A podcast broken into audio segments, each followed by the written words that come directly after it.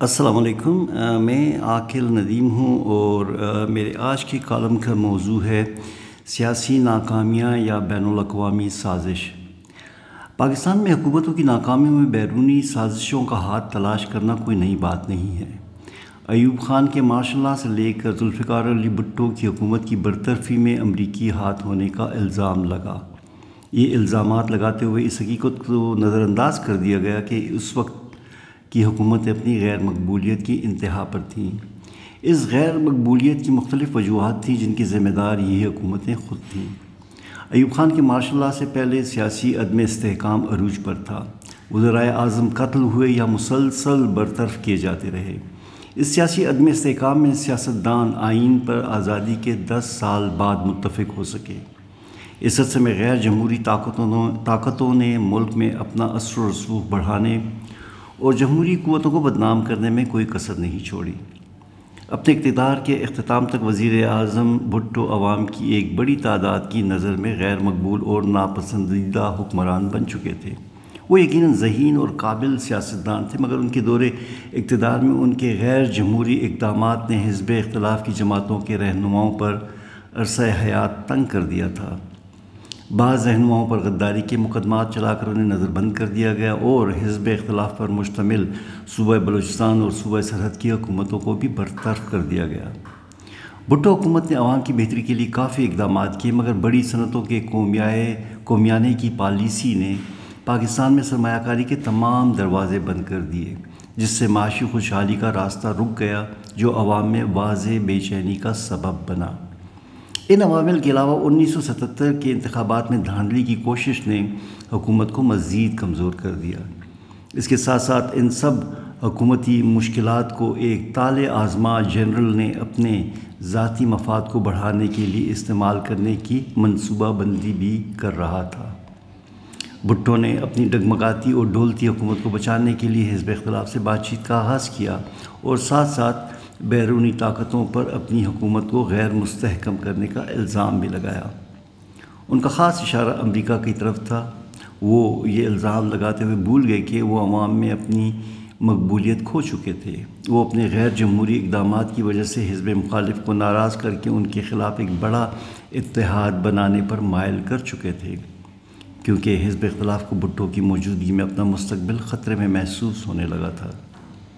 ان سب سیاسی مشکلات کی وجہ غیر جمہوری حکومتی رویہ تھا، مگر بھٹو نے ان مسائل اور عوامی اطمینان کی وجہ امریکہ کو قرار دیا اور عوام کو باور کرانے کی کوشش کی کہ ان کے خلاف ایک بین الاقوامی سازش ہو رہی ہے۔ ہم دو ہزار بائیس میں اس وقت وہی انیس سو ستتر کے حالات دیکھ رہے ہیں۔ موجودہ حکومت اپنی ناکامیوں اور سیاسی ماحول میں ہیجان پیدا کرنے کے بعد اپنے خلاف عوامی احتجاج اور حزب اختلاف کے اتحاد میں عالمی سازش کو ڈھونڈ رہی ہے۔ موجودہ حکومت کے دور میں معاشی پالیسیوں کی وجہ سے ملک کی ایک بڑی آبادی کا جسم و جاں کا رشتہ برقرار رکھنا مشکل ہو گیا ہے۔ افراد زر نے درمیانی طبقے کو غربت کی لکیر کے قریب پہنچا دیا ہے۔ حکمران جماعت کے رہنماؤں کا بڑھتے ہوئے افراد زر پر قابو پانے کی بجائے عوام کے زخموں پر نمک چھڑکتے ہوئے کبھی انہیں روٹیاں کم کھانے کا مشورہ دیا جاتا ہے اور کبھی چینی کے کم دانے استعمال کرنے کے لیے کہا جاتا ہے اور کبھی بڑھتی ہوئی غربت کا مذاق اڑاتے ہوئے اسے سڑکوں پر موجود گاڑیوں اور موٹر سائیکلوں کی تعداد سے موازنہ کیا جاتا ہے۔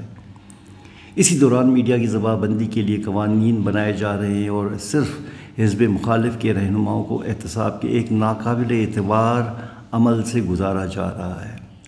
کیونکہ پچھلے ساڑھے تین سالوں میں عوام کو کوئی اچھی معاشی خبر نہیں ملی اور بظاہر حکومت میں ان مسائل کو حل کرنے کی صلاحیت بھی دکھائی نہیں دے رہی، جس کی وجہ سے ایک تحریک حکومت کے خلاف شروع ہو چکی ہے۔ حکومتی پارٹی کے اراکین اور اتحادی جماعتیں بھی حکومت سے نالاں ہو چکے ہیں۔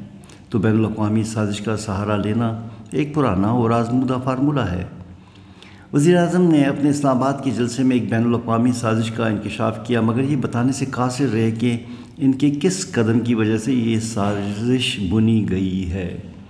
کچھ عرصہ پہلے تو وہ امریکہ یاترا سے واپسی کے بعد ایسا محسوس کر رہے تھے کہ انہوں نے ورلڈ کپ جیت لیا ہو۔ تو ایسا یک یک کیا ہوا کہ امریکہ ان کے خلاف ہو گیا؟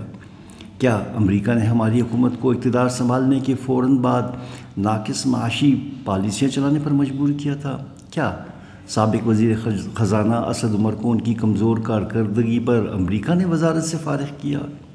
کیا امریکہ نے ہمیں مجبور کیا کہ روپے کی قدر کو جان بوجھ کر گرایا جائے اور شرح سود کو بڑھا کر معاشی ترقی کا راستہ روکا جائے؟ کیا امریکہ نے حکومت کو مجبور کیا کہ حزب اختلاف کے لیے عرصہ حیات تنگ کر دیا جائے اور میڈیا پر بے جا پابندیاں لگائی جائیں؟ کیا امریکہ نے حکومت کو مجبور کیا کہ ایف آئی اے اور اس جیسی ایجنسیوں کو حکومت مخالفین کے لیے استعمال کیا جائے؟ وزیر اعظم کو اپنی گورننس کی ناکامیوں اور اس سے پیدا شدہ مشکلات کے لیے دوسروں پر الزام لگانے کی بجائے اپنے گریبان میں جھانکنے کی ضرورت ہے۔ خارجہ پالیسی کو سیاسی مقاصد کے لیے استعمال کرنا آگ سے کھیلنے کے مترادف ہے اور کسی طرح ملکی مفاد میں نہیں۔ شکریہ۔ خدا حافظ